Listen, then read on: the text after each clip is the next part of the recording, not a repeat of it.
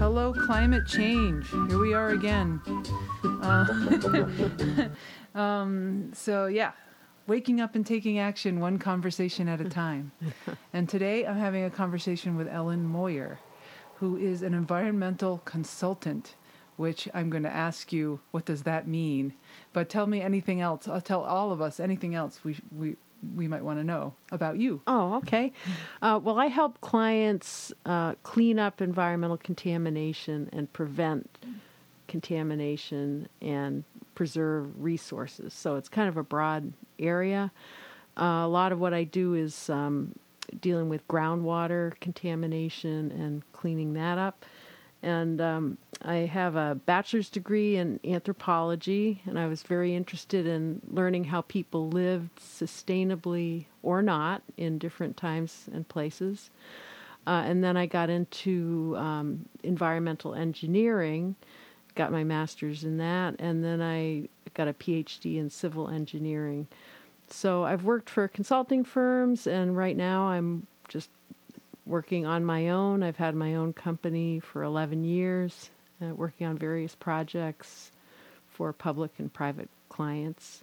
And I also uh, write on the Huffington Post, and I'm working on a new book called Global Reconnect for our, our Earth, our species, and ourselves. And it's about how uh, the current crises that we're in are actually a fantastic opportunity to ramp it up and evol- evolve to the next level. Mm. And part of uh, evolving to the next level is dealing with this issue of climate change. So I look at climate change as kind of a in your face kind of symbol uh, or, or, feedback from the universe saying, hey, right. this is not working the way you're doing it now. You need to change it. And so we need to change how we do things, mm-hmm. and both on a personal level and on a collective level. So for me, the personal level is, I mean, I think it's probably true for most people. The personal level, fe- well, maybe I'm wrong. You tell me. You've been interacting with a lot of people about this. For me, the personal level feels easier. Well, I don't know. Um, one of the reasons I am writing this book is that I was very active fighting um, proposals to build biomass plants in Massachusetts. These are big um, electrical generating plants that burn wood to create electricity. And hmm. citizens stopped it. Yeah. I mean, we do have the power if right. we get off our butts and you know get in their faces and right. say you can't do that. Um, it works. But I saw in the course of doing that work, um, a lot of people fighting the biomass plants would kind of get, um, well, it took a hard toll on them mm. because they would be they would get so committed and and give so much to that cause that right. they wouldn't like eat right they wouldn't yeah. get enough sleep so they they a lot of people didn't like keep their mm. themselves healthy mm-hmm. and strong mm. you know to fight mm. uh, to to yeah to fight and so it it gave me the idea that you really have to build up yourself as a effective warrior hmm. you know an enlightened peaceful warrior right. um, and it, it, it's not easy hmm. when there is so much pain out there so many problems to be solved it's easy to get overwhelmed right so that's kind of what I mean by the the personal uh, level, okay. having high goals, um, being really healthy, mm-hmm. um, knowing that you can do things, mm-hmm. and having courage. Right. so I, I, think a lot of that stuff is tough. Yeah. At least it is for me. Yeah. Um, but on the other hand, um, individuals doing things is not enough to solve our problems. Our problems are so big that we need to change the rules. You know, we need to change the economic system. Yeah. Um, a lot of things we can't do as individuals, right. like funding Social Security or mm-hmm. you know something like that. Um, not that that's environmental, but just as an but example it, well, it relates. I mean, because it's all about. I mean, it seems to. I always think of climate change, or I have been thinking of it lately, as um, a glaring sim- symptom of of a uh, survival mode thinking that is is not necessary anymore. And arguably i mean i'm sure there was I, I believe that there was a time that there that it was. For humans there was a very few of us at the beginning. Yeah. And we didn't have such a foothold on our our our place in the world but that kind of thinking has gone you know uh, to the point where there's been nothing physical to interrupt it until now and and mm-hmm except for people who stand up uh, against oppression and exploitation. But there's been nothing to stand up for the environment in an effective way until now. The environment's basically saying, like, yeah, we're gonna just like get a big fever and sweat out the humans. Now. Yeah, yeah, yeah. You've seen the uh, cartoon of the Earth at the doctor's office, and the doctor's saying, don't worry. Um, I think this is about to run its course. You have a fever, but it's about to run its course. it's about the human species, right. you know. We're the virus. On their way oh. out. But I really think it's yeah. a fantastic opportunity. Yeah. And that's partly because it affects everybody right. on the whole planet. Yeah. And it can't be denied. Mm-hmm. And it just forces us to either adapt or. Mm-hmm you know, really be diminished, mm-hmm. if not extinct. Yeah, and I I really love the tone of the what you're writing on Huffington Post. You you're like continually pointing out hopeful examples and and mm-hmm. ways in which we can orient ourselves to think of it uh, of of of the potential. For me, like I, the way I've orient the way I've been talking about this on this podcast about the reason I'm doing the podcast and and is is basically that I feel like I've felt bad about this for most of my life. I've seen it. I've seen the craziness, what looked like craziness, and the way, the human irrationality. Let's just put it that way. Mm-hmm. A lot of it, mm-hmm. and it has felt overwhelming, and I have felt like I've had no power to interrupt it. Um, and um, you know, just recently, it, it it really hit me like that number one uh, I have to try. It's it's that bad that that I can't bury my head in the sand any longer. And number two, probably that idea of me having no power is is a myth um, that that I absorbed when I was so young that it was maybe true, but mm-hmm. but it just has stayed in place all this time. Um, I haven't seen a lot of examples, and and I have very very wonderful family and well-meaning and caring and all of that that, but I never saw them take on. You know, they never took this on, so mm-hmm. it just didn't seem possible. So I'm just kind of, I'm I'm wondering if you had a place where what, was that? Do you have a parallel journey or a different journey, or did you always did you have better examples than I? Because you you well, really dedicated years and years and years of your life yeah. to. I did have. I do have some amazing examples. Okay. My grandfather, yeah. Paul Green, was a uh, civil rights activist mm. in the South way before it was cool oh, at all. Like he'd be the only one out there wow. trying to find lawyers for black people mm-hmm. who were uh, in trouble with the law. Mm-hmm. I mean, just really courageous and. Um, so I, I, do have examples like that. I guess the thing that really brought it home to me, though, that that even someone like I would have power, was the biomass wars that I that, that, I mentioned. Well, where where developers wanted to put in these big honking uh, facilities to burn all the trees mm-hmm. in our area. Uh, to make electricity. Yeah, very inefficient, mm. uh, horrible for the climate, horrible mm. for everything. And citizens stopped it. Yeah. And that's when I learned that, hey, wow, we really can do things. Yeah. And it it worked, mm-hmm. at least until you know. So far, it has worked. Mm-hmm. You know, people still want to burn trees, but um, none of those facilities has broken ground yet, and it's been about eight years, nine years or so since they wanted to, to do it. So we do have the power. Yeah. Um, there are a lot of people, vested interests, who would love us to think that, oh, it's so hard to change. You can't do it. You know, they go, yeah, honey, keep on thinking that. That's right on.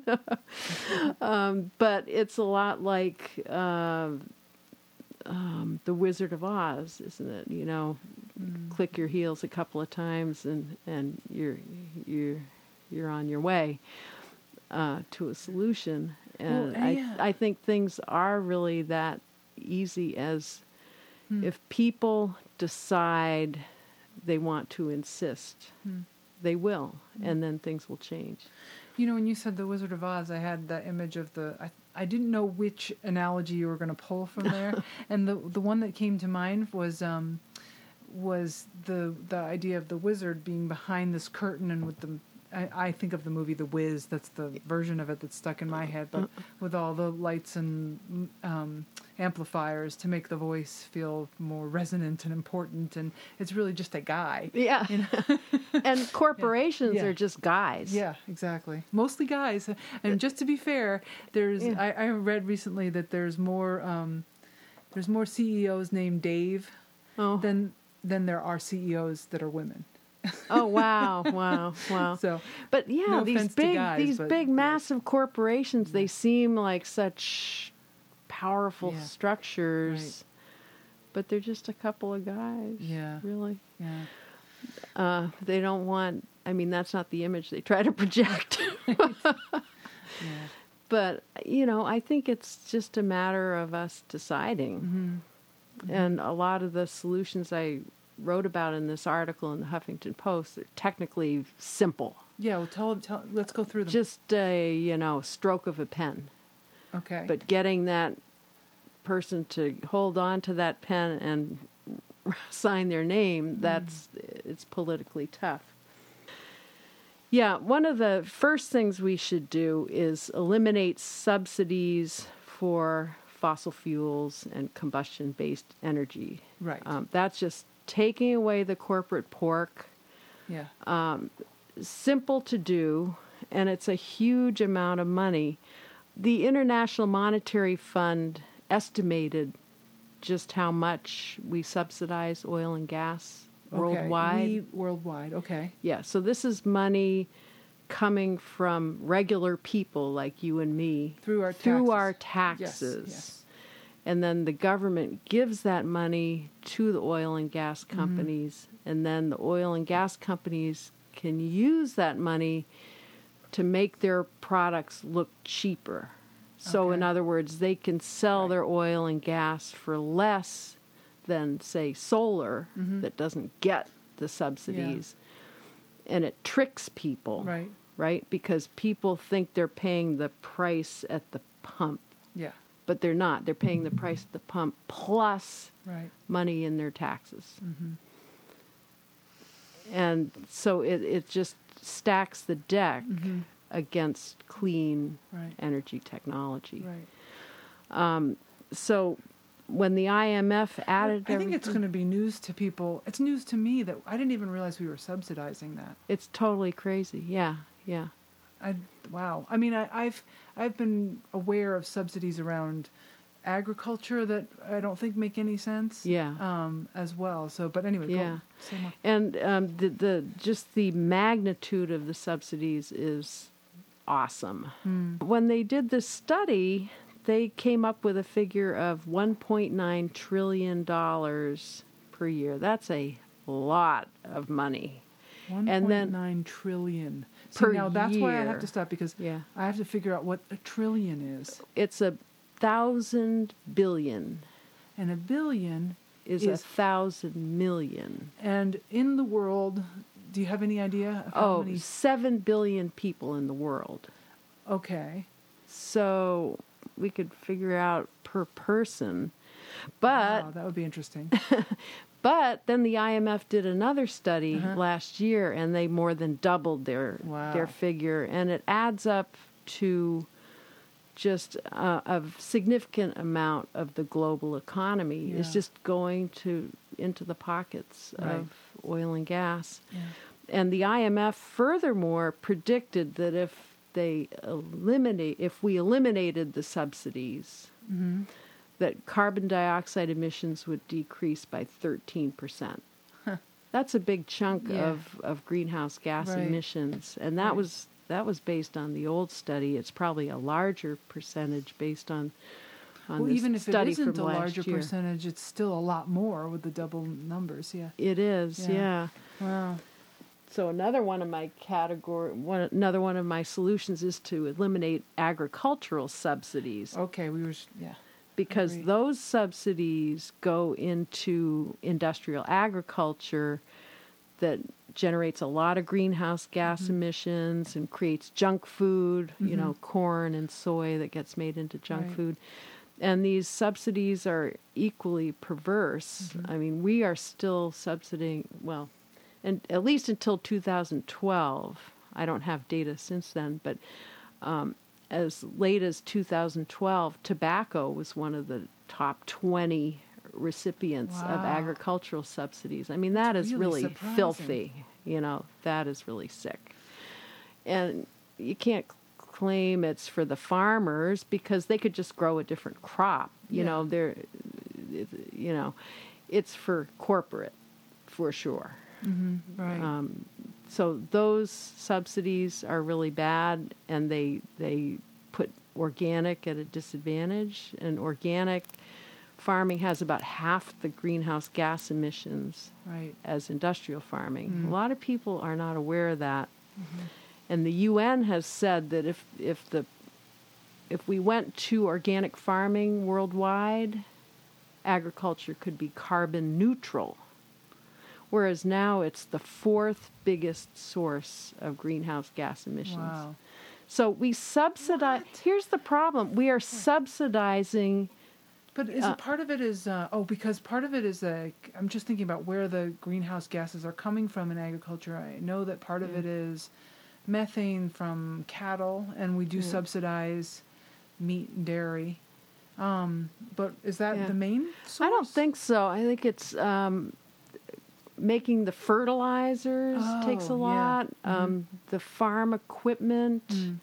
um, pesticides, all the chemicals that are used Hmm. uh, creates a lot, and they don't um, often restore the organic matter into the soil, which Right. stores carbon. Oh, and yes, and also the fertilizers are uh, often mined and shipped around the world. So Oh, that would be part of it too. Yeah, Yeah, or they're made from. I think they're made from petroleum sometimes. oh, so that I don't know. Yeah, I, I don't.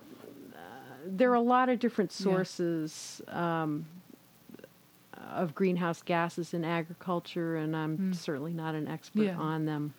But that's okay. So those so eliminating subsidies in two Yeah, areas. That's yeah. two of your. Did you say you have four? Yep, and there, there's another area of subsidies that that's insidious, and that's um, subsidies for logging. You know, trees take up carbon dioxide and Right. store, sequester that Yeah. that carbon, Mm-hmm. and every, uh, nearly every country in the world subsidizes it the timber industry. In other Mhm. words, um, takes public money Yeah. to help uh, companies cut down trees. Right. So that's a really crazy thing to do from a climate perspective Mhm. and from a lot of different other perspectives Yeah. besides just climate. Yeah. So there are three cases where we are directly subsidizing from the citizens' pockets activities that damage the climate. Mm-hmm. So if we me- merely said no more of that, you're Mhm. cut off, Yeah. it would make a big difference Right. um, right there. And it doesn't require any citizen sacrifice. In fact, we end up paying less because we're not paying these subsidies. No, I'm sure I can feel the the people who would argue with that in the back of my mind clamoring. But Yeah. So you're gonna have to say more. Yeah. Well, say um, gasoline wasn't subsidized. Well, no. Let's say, let's say fuel oil wasn't subsidized, and instead of paying three dollars a gallon, we paid the full freight. Right, but we're not paying it. We're not getting it taken out of our taxes anymore. Yeah, so but say we were paying Right. the full freight Okay. uh, in an honest, upfront way. okay. When when we have oil delivered at our house, Mm-hmm. the slip says five dollars a gallon, and uh, we pay that, and we know we're paying it, so we're Mm-hmm. aware of what we're paying. Well, maybe solar would look more um, attractive Mm-hmm. to someone paying five dollars a, gallon for Right. oil. Mhm. Um, you know, for heating your house. Yeah. So maybe you'd then say, well, you know, i actually it's cheaper to to use solar, so I'm going to go with that. Mm-hmm. So better technologies would have more of a chance of being selected Okay. because they would both be uh, they would both have the full price tag on them. Hmm.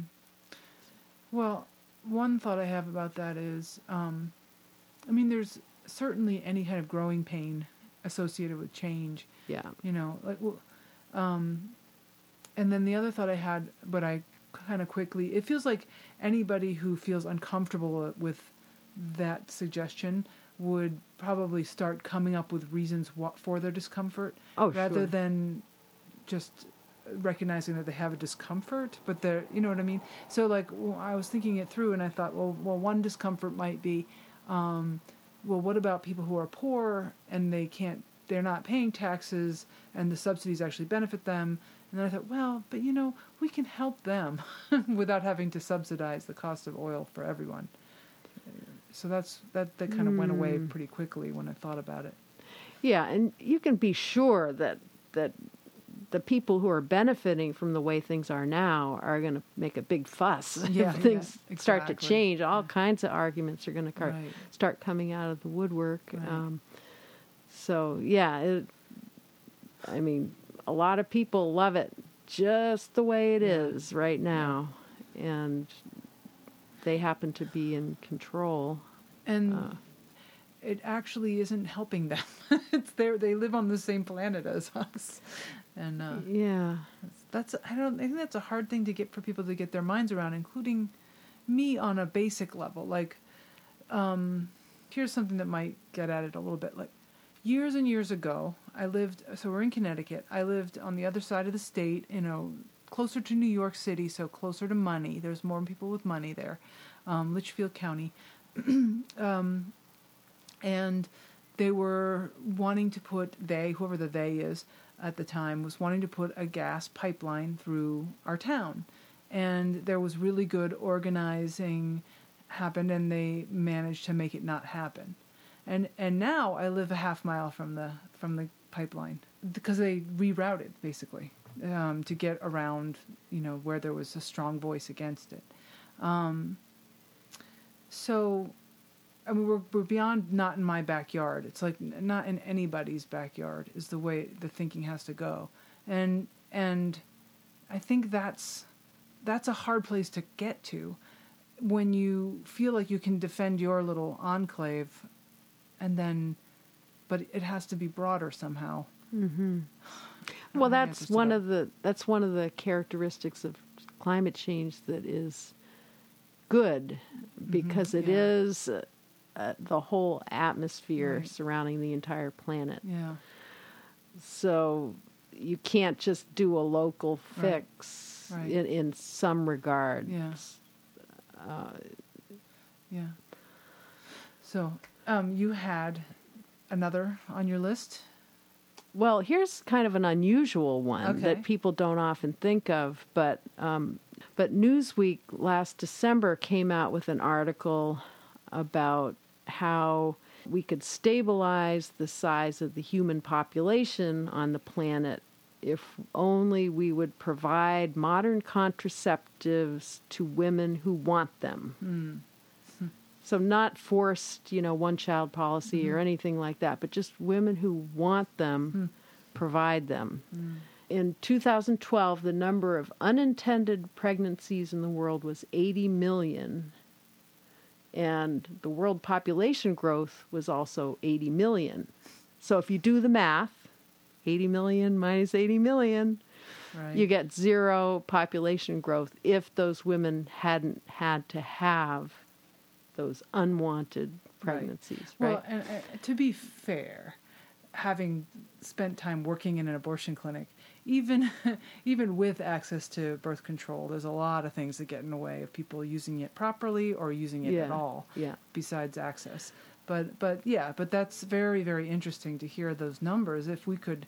If we could address that as a need, it's whether it's only about birth control or um, education or and even and even our society growing up a little bit about the dynamics of sexual communication um, you know if we could get there that would be amazing. So the, the population is growing at, a, at at an unwanted rate. That is that is stunning. Isn't it? And and Newsweek um, estimated that if we did this, um, there would be an eight to fifteen percent reduction in greenhouse gas emissions worldwide. So mm. there's another big chunk mm-hmm. of greenhouse mm. gas emissions. Yeah. And then, of course, the other side will, aside from their moralistic um, arguments will say, mm-hmm. well, but it's expensive. But actually, it t- saves money because the U.S. Agency on International Development estimates that for every dollar you spend on family planning, you save six dollars on health care, right immunization, education, and other services. So, anyway, there's another easy yeah solution Yeah. that saves money. Mhm. It's just a policy change, Right. gives women what they want. Mhm. What a concept. yeah So, So uh, I think it would be interesting to hear a little more about what you do in your consultancy. well, for consulting, I'm mostly working on uh, groundwater cleanup and also protecting water supplies against contamination. Um, so, actually, my consulting doesn't have much to do with climate change. Oh, well, okay, but w- it it does as in terms of um, the the uh, repercussions of climate change. We're going to be water is becoming and will become even more precious. Hmm. Yeah. Yeah, the drought in California is really bringing that to to high relief. Yes. Um, yeah. So and and so you end up talking to people about um, how to test or do tests or what what is it that you actually do in your consulting? Um, mostly figure out if there's a contaminated site, what is the best technology to use there to to clean it up, and there's a whole array of Yeah. different things you can Mhm. do to clean up groundwater. And of course, the best thing is to not let it get contaminated in the first Right. place. Right. So um, one of the, one of my favorite projects was uh, working on a study for the state of New Hampshire to advise how to protect public water supplies throughout the state from becoming contaminated with a gasoline additive that that's been Oh. very problematic. MTBE. Yeah, Yeah. very good. Yeah.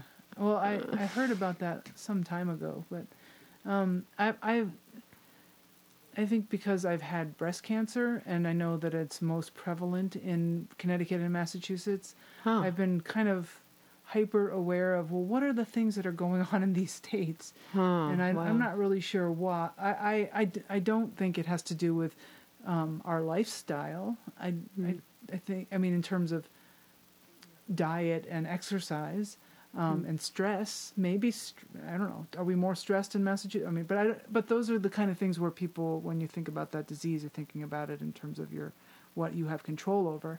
It's easier to think about the things you have control over than the things that you don't. And I know we Mhm. get air pollution from the Ohio Valley in Virginia or some, you know, where there are big smokestacks and stuff. But Mhm. MTBE was something that kind of crossed my radar at some point. But I don't know enough about it to really. Yeah. I don't know that that, that would be a significant thing. I think we just have more industry Mm. per square mile Mm. in in Yeah. these heavily populated states. Right, that would be my point. guess. Yeah. Yeah. Uh, but we do get a lot of air pollution from the Midwest. But in California, they get air pollution from China. So Really? yeah, Wow. yes, Wow. yeah. I did not know that. And I'm sure it makes its way over here too. Yeah. So Hmm. we live in a very toxic world. Yeah. Yeah. Yeah, we need to change the whole Mhm. the whole way we do things. Right. I mean, a wholesale change. Yeah. And it may seem daunting and difficult, but man, it would be so much easier to not have to have things like breast cancer and Yeah.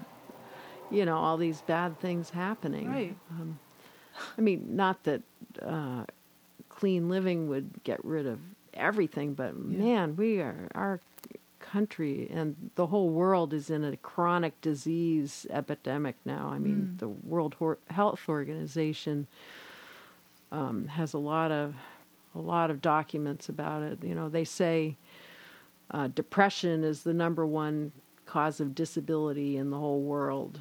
Um, Wow. yeah, and then things like heart disease, cancer, diabetes, um, just terrible. And it's because we're importing our toxic lifestyle to the rest of the world Yeah. uh, from the United States. Right. I mean, that's an oversimplification, but basically, Well, in a nutshell, that is what's happening, and Mm-hmm. it's really affecting people's health and well being. If more people realize what the impacts really are Mm-hmm. of our lifestyle, we'd be more motivated Mhm. to insist on change. yeah. And really, the the number one r- thing we need to change, and not to get off topic, but is to clean up our political system I don't think that's off topic at all. and get money out of politics. Yes, yeah. You know, because you can't really do anything Right. much right. um, within in an orderly system Yeah. as long as um, it's rigged the Right. way it is. Right. Yeah, I, I for a little while there when I was kind of grappling with trying deciding to uh, become more active about this topic or or actually it's really I even though climate change is the thing that kind of got me awake it it isn't necessarily where I wanted to put my mind because it felt like like my first thought was campaign finance reform, um, it- because you know, how can you address any of the many injustices if they're if, if basically the corporations own the politicians and um, so that was the first place I went but but I also started thinking about the ways in all the ways in which we, we behave as human beings. I mean, we as I mean, but that in the broadest sense, irrationally, and then how do we kind of change that? And then that can be something you work on as a in your personal life and in your social life and in your work life and in your citizenship life Mhm. and your activist life if you if you identify that way. So when you say poli- po- the politics is off to- topic, not at all, not in my Mhm, mind okay. anyway. Yeah. Yeah. Yeah. So, what's on the edge for you? Like, what are you Mm. looking at as your next thing, or your, or where you want Mm. to, where you'd like to, um, take charge or reclaim power, or you know, wh- or put your energy. Let me just put it even more Mm. simply. Well, I think the big challenge is just um, motivating people to care more. Mm-hmm. I mean, it's really sad. Our minds have taken over everything. And, you know, we're all logical and Mm-hmm. scientific. Mm. And, you know, the heart has gotten kind of left in the dust. Hmm. And, you know, I think until people actually care about themselves, their kids, other people, other species, Mm. we won't have the motivation to insist on on change. Mm. So, to me, that's the other root cause, along with um, corruption in politics, is um, people just don't care enough. You know. And I would I would put it a diff- slightly differently. Let me see if you agree. Hmm. Um, I might say it's not that people don't care; it's that they can't look at it. Like they they they they feel so bad about it that they numb out around the things that they care about. I feel I, I, I mm-hmm. guess for me to keep hope, I have to keep in my mind that everyone cares deeply and does their best, and hmm. sometimes their best doesn't look very good. Well, but you know, if if there's a child in a burning building, Yeah. You don't say, "Oh, I can't face it," or you know, "Ooh, Right. I'm," you know, I'm I can't deal with Right. it. You run into the building and you grab the kid and you yeah, drag him out Mm-hmm. because you care about the kid. So you you get beyond all the yeah, the stuff, Right. you know, that you're describing. And so, yeah, I, you know, I don't mean to sound too critical. I'm, I guess I'm being more analytical Mm. when I say people aren't, don't care enough Mm-hmm. because the behavior kind of proves it. yeah. They don't care enough to, They don't. to do execute. something Yeah. or to do enough. Mhm. So that that's part of the challenge Mm-hmm. we face is we have to really feel more, Yeah.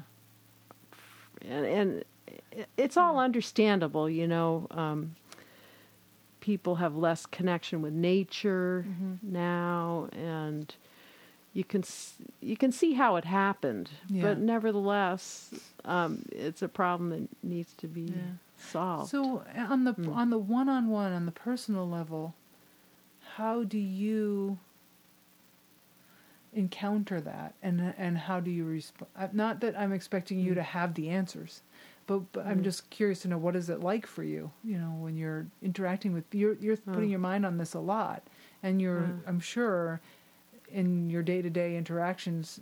Um, um, talking to people that you care about who are not thinking that way. What's that like? Well, all I can really do is work on myself. Hmm. So I kind of, you know, I, I like to write and, and get thoughts out and um, try to communicate some of this um, and then work on myself. I kind of really can't do much more than that, Mhm. it seems. I don't know. That doesn't sound very impressive. Uh, there's no expectation that you be impressive. but I mean, it, it sounds like not doing enough. But I think Um, that that's what everyone feels. Everyone feels like they're not doing enough. Hmm. Even the ones who look like they don't care enough. Really, I th- I have a feeling there are a lot of people out there who think as long as they do recycling and change their light bulbs, they are all set. You know, Mm. Right. all done. Yep, I checked that off my list. I've done the responsible thing. Yeah. So there's probably a whole spectrum Yeah. out there. hmm Yeah, you're probably right. Actually, I mean, I have a good friend who who's, you know, if everyone lived like she does, we would have no problem. You know, Uh-huh. just her. But but that's as far as it goes. Is like being an, ex- an example of a healthy, clean lifestyle um, that's not a consumer lifestyle, but um, you know, isn't going not going out of their way to to um, to call their congressman or any of those kind of things. That's I mean that for me is that's yeah. the the place where the challenge is because it's something that hasn't been. I don't I don't I haven't grown up with the I haven't come into my place I am in my I'm 45 and I'm still talking about growing up, but um, but I, I I don't have a lot of examples in my mind of people who are doing that, and that's just part of what it means to to care for you to be a steward, you know, of your Mm. world. Um, so that's something I'm trying to like figure out now. Well, I think being an example is is good. I mean, your friend made an impression on you, and now Yeah. now she's being talked about on the podcast. that's that's that's, that's Oh, good. I'm talking about. Um, when you were talking about caring, I think that like you kind of put your finger on something that I was trying to say earlier, and, and I don't feel like I said it well, Hmm. which is there's something about where where the struggle is for me is about caring more, and because I do, I know that I care about as much as I can bear to care mm, right mm, now, mm, yeah, and yeah. and yet like my husband and I just made a trip to California for my brother's wedding. Um, and so we were very aware of the drought and we're just you know noticing a lot about that and I watched him take when he took his showers, he would get wet, turn it off, Wow. and he said, "Oh, this is what we used to do when I when he used to live in California years ago. A California shower, they called it." And um, and I was like, "Well, I'm not doing that." and I was thinking, like, well, okay, you know, we went for a bike ride and we saw um, a cemetery with lawn sprinklers going. It's like, what? Why? Yeah. yeah. Why? And every place else it's just bone dry, and here's the green grass. And so, you know, I'm aware that I can be really critical of, you know, the, whatever's going on with them. You know, why they think it's okay, and but I'm also drawing a line with what where it, where it inconveniences me Mm-hmm. to take a California shower. You know. Well, this is one reason why I say we have to work on our collective Mm. institutions and policies Yeah. because there should be better management of the water supply, Right. uh, not just by individuals, Right. But there should be recharging of the aquifers to build up the reserves in the groundwater for times of drought. Yeah. Um, agriculture should be putting more organics into the soil to maintain the soil moisture and, and keep the water in. Um, there are a lot of things that that need to be done collectively. You know, we need our um, our appliances and things to be more energy efficient because a lot of people, let's face it, are not going to take individual action. And why should they have to? You know, in in Yeah. in a lot of different ways. Right. Uh, you know, our stereos and TVs and things like that, they exert a, a they use electricity even when they're turned off. Right. Can't that be engineered to a to deal with Yeah, that? You yeah, know, like yeah. I I plug I plug in some of those things into power strips and turn them off Mm-hmm. to to cut that load. Can't they put the power strip type of thing in the device so that it automatically happens? I mean, come Yeah. Mm. on. So uh, that that's where a lot of the solutions can be done um, before the consumer, without involving the consumer, just by doing things more intelligently Mhm. and engineering things Yeah. better. Right. So I think that But as as individuals, we need to insist upon the infrastructure that's needed to make that happen, the, the, the oversight, so that those kind of rules get put in place. yeah And that's where I think that's where the what you said we have to care more. That I really think you're right on the money there, because um, because it does feel tedious to, to have to fight yet another battle on a what does it mean to fight these battles we have to we have to sit down and do our homework and figure out what it means for us as as citizens like i never really identified with myself as an activist ever in my life even though i've gone to some protest kind of things but i really like the idea of reclaiming my identity as citizen rather than consumer and figuring out what that means but it's like doing homework that's what it feels like yeah advertising and Yeah. everything has turned us Mhm. into consumers Yeah. instead of citizens Right. and there are a lot of people who would rather us just be consumers you know don't worry your pretty little heads about what i'm doing to your you know bank account just you know just keep buying my stuff Right. we'll just take a little each month for this and that and this and that. Yeah. Well, one thing that was helpful to me was I was listening to Charles Eisenstein talk. I don't know if he's someone you've ever heard of, but um, but anyway, he was talking about how because you had mentioned earlier um, something about like if there was someone in a burning building and uh, Oh. you know we would go grab them. Why don't we? Um, he was saying like that that example comes up a lot, and that he didn't feel like that was the right analogy for the situation. He said it's it's like there's a burning building, and then you go out into the street and you see that all the buildings are on fire, and so, and the way you respond is different now because if it's one building, we know what to do. You know, get the fire trucks. You know, do what what firemen do. We've dealt with this crisis before. It's something we can take on. But now there's like a hundred of us looking at each other, and there's a thousand buildings on fire around us. And now we have to, in spite of the urgency, have to slow down and think. Mm, yeah, yeah, that that's an excellent point. I think that that's the tough Mm. thing is that that this is an urgent situation that requires us to slow down.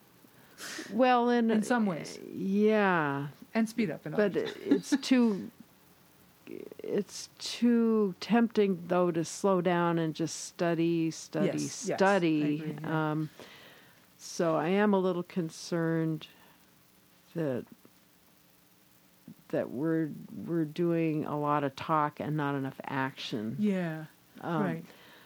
One action that I've taken, and it's so small, and this is maybe something that others would consider, is pick one or two organizations that are moving in the direction you'd like to see the world to move in, and then subscribe to their mailing list.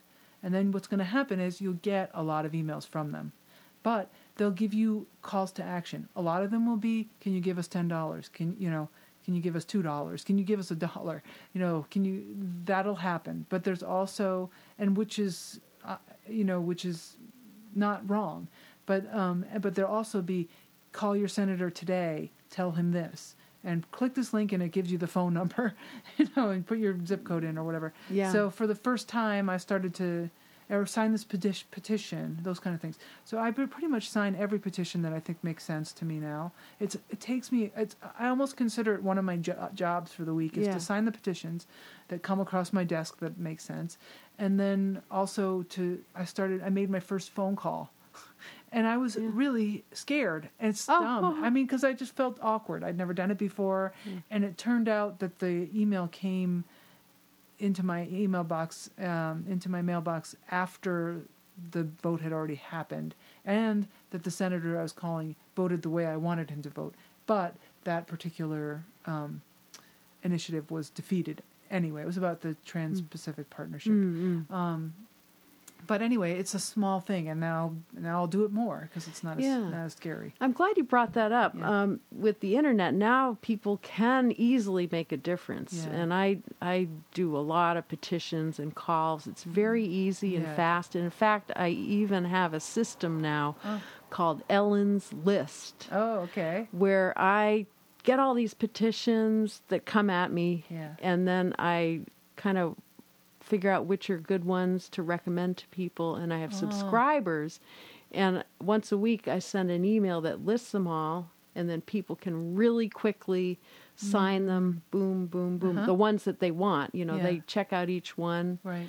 and uh, it's a really streamlined Yeah. way to do that Hmm. so trying to make it easy for people to get involved and yeah in 10 minutes a week you can make a big difference on a Mhm. lot of issues Mhm. And you can kind of stay uh, informed as to what's happening it's really good Good. Is your is your list something that anyone can get on? well people should email me Yeah. because um, it's in uh, it's in a prototype stage but it Mhm. has performed really well so Oh, we're good. about to to go bigger with it Okay. But so do you want to say your email address? yeah my email address is ellen moyer at em-green.com so that's E L L E N M O Y E R at em dash green g-r-e-e-n dot com Okay. and uh, i'd be happy to add people to the list Awesome. and uh, your information would never be shared of course. if people want to check out my uh, website, which talks about my the book I'm working on and has links to my Huffington Post blogs, it's ellenmoyerphd.com. I will put that also in the show notes. Okay, that'd be so great. it'll be it'll be there. It'll be on your uh, iTunes feed or your Stitcher feed or at hellocc.info where this website uh, where this uh, podcast lives. So thank you so much, Ellen. It was great talking to fun, you. Amy. Thanks. All right. Well, good luck with your next ventures. Oh, same to you. I'd love to talk to you again.